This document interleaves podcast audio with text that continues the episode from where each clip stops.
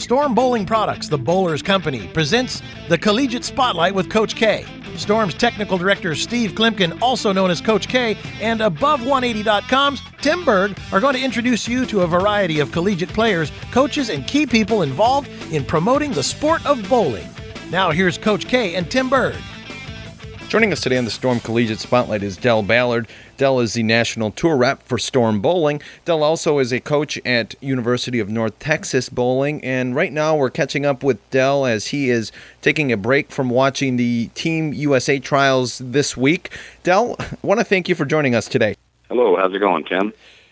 It's going well, and, and Coach K is here as well. So, Del, we want to talk about the University of North Texas. A lot of people are not familiar with your program and what you're doing with them. But could you talk about how you guys are uh, working and what you're doing up at University of North Texas? Well, the way I got started was a friend of mine that I already gave lessons to worked with him and his buddy uh, go to North Texas, and they said, "Hey, um, we don't have a coach, and would you be interested in being our coach and traveling to some of the tournaments with us?" And I said, "You know, my, my scheduling permitting, absolutely, I would love to go." So uh, I started kind of helping out with the team and holding a few practices here and there. And another friend of mine, Chad Newman, uh, I kind of use him as my assistant. So whenever I'm not in town, he kind of takes over, and and uh, we just kind of piece it all together. Now you had one tournament. I know you were traveling to. Uh, I think it was to Wichita that you guys were uh, were competing in. Tell us just a little bit, Del, about the players that you have on the team. You know, as far as skill level um, maybe success, how many tournaments this year, um, maybe some of their finishes, stuff like that? Well, we have two players that are that are pretty good: Lance Ragland and Robert Wyman. Uh, I kind of consider them our uh, definitely our best two players, and then there's another few players in that middle middle group there. Uh, Dylan Coggins, and then we have oh gosh, I'm drawing a blank. Travis um, Davenport, and we actually have a girl that has tried out for the team that travels with us every once in a while because we don't have a girls' team. We've only got seven people on our team, period. So we actually try to take all seven, just have one as a school keeper and one as a sub, pretty much. But uh, we're just trying to piece it together. I'm not affiliated with the college yet. Um, would love to see them hire me as a full-time employee coach. NCAA, but we don't have the girls team to uh, be able to, to to recruit players, and that seems to be the issue the most that I have there at University of North Texas, being able to recruit players. But uh, we've had a few good top five finishes, and they try really hard, but they're kind of a young a young team that suffers from the eyeball a lot of leagues and average 220, 230, so why do I need to learn how to shoot spares syndrome? Mm-hmm. uh, yeah, they uh, they shoot themselves in the foot pretty often. At wish they did the first year last year by missing spares. We missed 80 spares in 10 games at, at Wichita last year. Mm. And I didn't stutter. I said 80. 80. Mm. A, a, a, 80 in 10 games. So they were averaging missing eight spares a game. So those I light up. Look out. Yeah. What's that? I said that, and unfortunately, that adds up in the in the wrong direction. Oh, unless it's a high scoring event where you can strike enough to make up for it, you're losing way too many pins to the, to the field. And they all have plastic balls. They all know how to shoot spares. And when they practice, they shoot spares. But whenever they get in tournament competition, they allow them themselves mentally to be affected by their ball not striking. And then they don't pay attention to their spares. I, I mean, I make them do push-ups when they miss spares in practice. I do. I make them do push-ups whenever they miss a spare. and they don't say a word about it. They know they're supposed to make them, so they get down there and do, they do their push-ups when they miss a spare. And, I mean, I even made it one practice where the whole team has to do a push-up when someone misses a spare. So now they're not just costing themselves, you are costing the other players too. And this year it has turned into being able to spare better. And along with that, their finishes are better. Now I didn't get to, I haven't been able to go to any of the tournaments this year except for Wichita. Wichita was the only tournament I've been able to travel to this year. But trying, I was hoping to come back to Vegas in December, but I had traveled so much to uh, Japan for the Japan Cup for Storm, and then I went to uh, Doha and Abu Dhabi for Team Hong Kong. So I didn't get to go to Vegas in December, and that kind of upset me because I wanted to see how they were going to do, and, and they didn't fare so well. So maybe I could have helped them out if I'd have been here. Well, and Del, and you guys you're practicing at AMF Richardson, which is where you mm-hmm. have one of your pro shops, and just talk yes. about how you're able to help the teams and put out different challenging patterns so that when they get to these tournaments, like they go to Wichita and like you know heading to other parts of the country, they're able to be prepared to know where to play on the lane.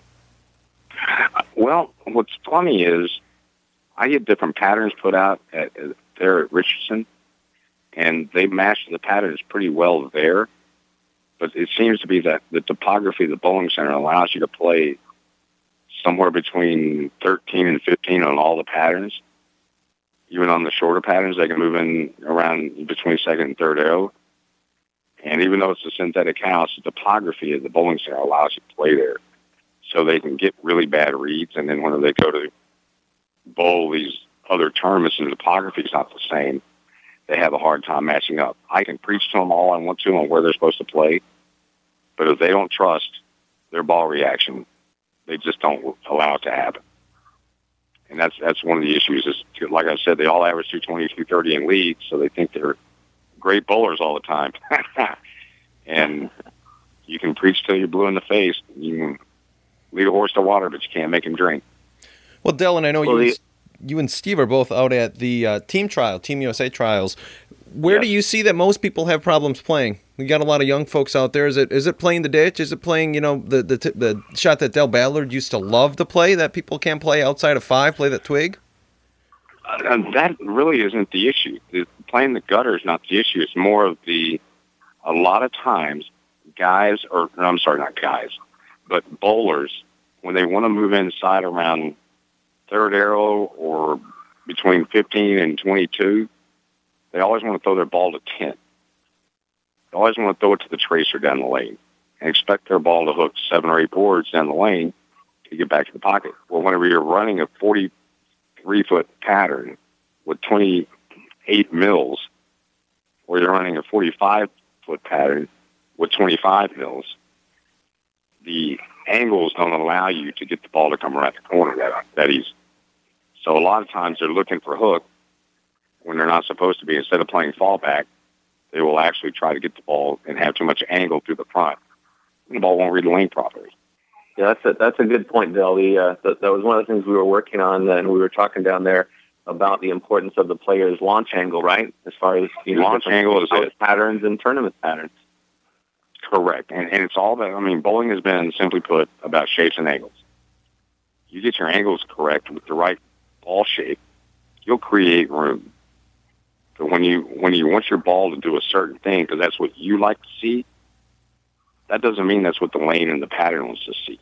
And that's very very hard for people to bowl. It's mentally hard, mentally challenging to want to see your ball do a certain thing. And if the lane doesn't want it to do that, guess what? You're going to suffer. That's one of the beauty of these patterns, I think, is that there are you know, they bowled uh, one day on a pattern that was 34 feet in length, and you saw a lot mm-hmm. of players, you know, having to play either the outside or at least keep their break point towards, you know, two, three or so, or maybe the four yes, quarter. exactly. You know, three, four, five. four, your angle through the front, but get it kind of to the same break point, and then come back, come right back with a pattern that's 45 feet, and you got to keep it, you know, much tighter to the to the pocket.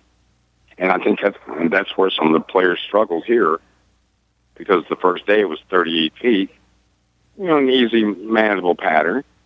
And, and when I say easy, I shouldn't say that. But you're going to have a little bit of friction because it's only 38 feet, but yet you got plenty of oil in the front, so your ball skids through the front. And you could kind of go straight at the beginning, but then at the end, it, it required you to go like 13, 14, 15 and throw it hard to the right because they broke down so fast. Well, then they come back in the next day and it's a long pattern and guess what happened? They couldn't get their lines straight enough. Their angles, their body angles were just so open. And then, but all the people who threw it straight naturally had a distinct advantage because they didn't have to change their angles. But the but the people who could actually hook it had a hard time going straight on the second day, just for that fact. So, Del, what advice you have for young players interested in competing at the collegiate level? Become versatile and and and the one major thing that I have seen, there's a couple definitions of versatility in my book. Become versatile. And the very first way is be able to change your ball speeds.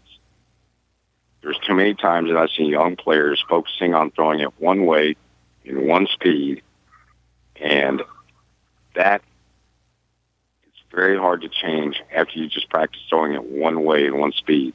Now you got to change your launch angles.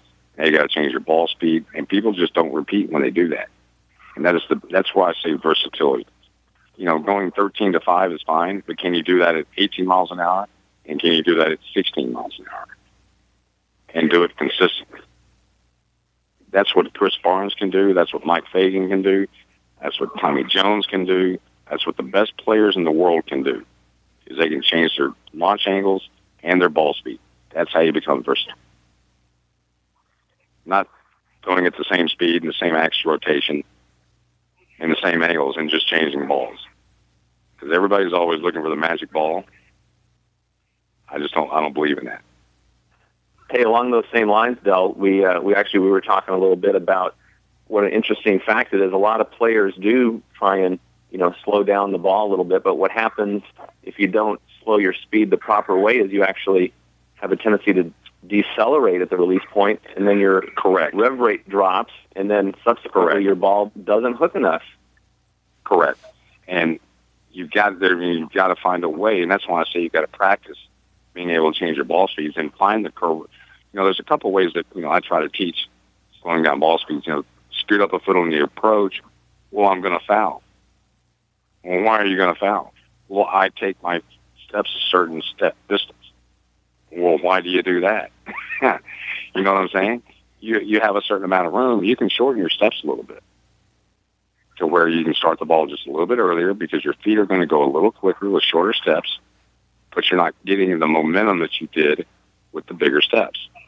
So your momentum allows you to throw it slower, not your arm speed. And, and I'm imagining, Del, that over the, the course of time, I mean, you won, what, 13 national titles and uh, in four major championships. I mean, you won these titles. You were not playing the lanes probably identically in, in any of those titles. None of them, actually. To, to be honest with you, I don't remember. Speed and rev rate. Remember and, playing. Yeah. Yes. Changing angles to the front and ball speed. Yep, absolutely. But so what the, when I grew, so what, but here's the deal. Here's the deal. I grew up with two bowling balls. okay. Mm-hmm. Today's kids, today's kids have 12, 15 balls that they take with them to tournaments. The, the bellmen were busy at the hotel bringing their bringing their oh, bags up to the paddock. Oh, because everybody's looking for a magic. Obviously, today's game's different than it was back then. But back then, you had to learn how to turn one ball into three different balls. You had to be able to go at the back of it. You had to be able to get on the side of it a little bit. You had to be able to throw it harder. You had to be able to throw it slower to turn that one ball into three or four different reactions. Now everybody just changes balls and tries to throw it one way. It's a different. It's different environment. Del, can That's you That's what I wish everybody would learn how to do. Can you talk about how you try to teach and pass along the knowledge that you've gained from your years at Storm, from your years back out on tour? How you try to bring that to these uh, collegiate players? I've tried. It, as, as weird as this sounds, everybody I think is convinced that you have to make it more complicated than it is. I think it makes them feel smart if they can make it more complicated than it is. Bowling is a simple game. It's about shapes and angles. It's about ball speeds. And you can craft whatever. I mean, like Rick Benoit will say, we're artists, and your bowling ball is your is your is your pin. It's how you want to shape your pin, and you have to be creative. You can't just stand there and throw the ball the same all the time, expect a different outcome okay, I'm going to change balls because I don't like my outcome. Sometimes you have to change yourself, but everybody watches bowling on TV and they think Tommy Jones is always throwing it one way. They think Belmo's only throwing it one way. Belmo changes his angles all the time. B. Weber changes his angles all the time.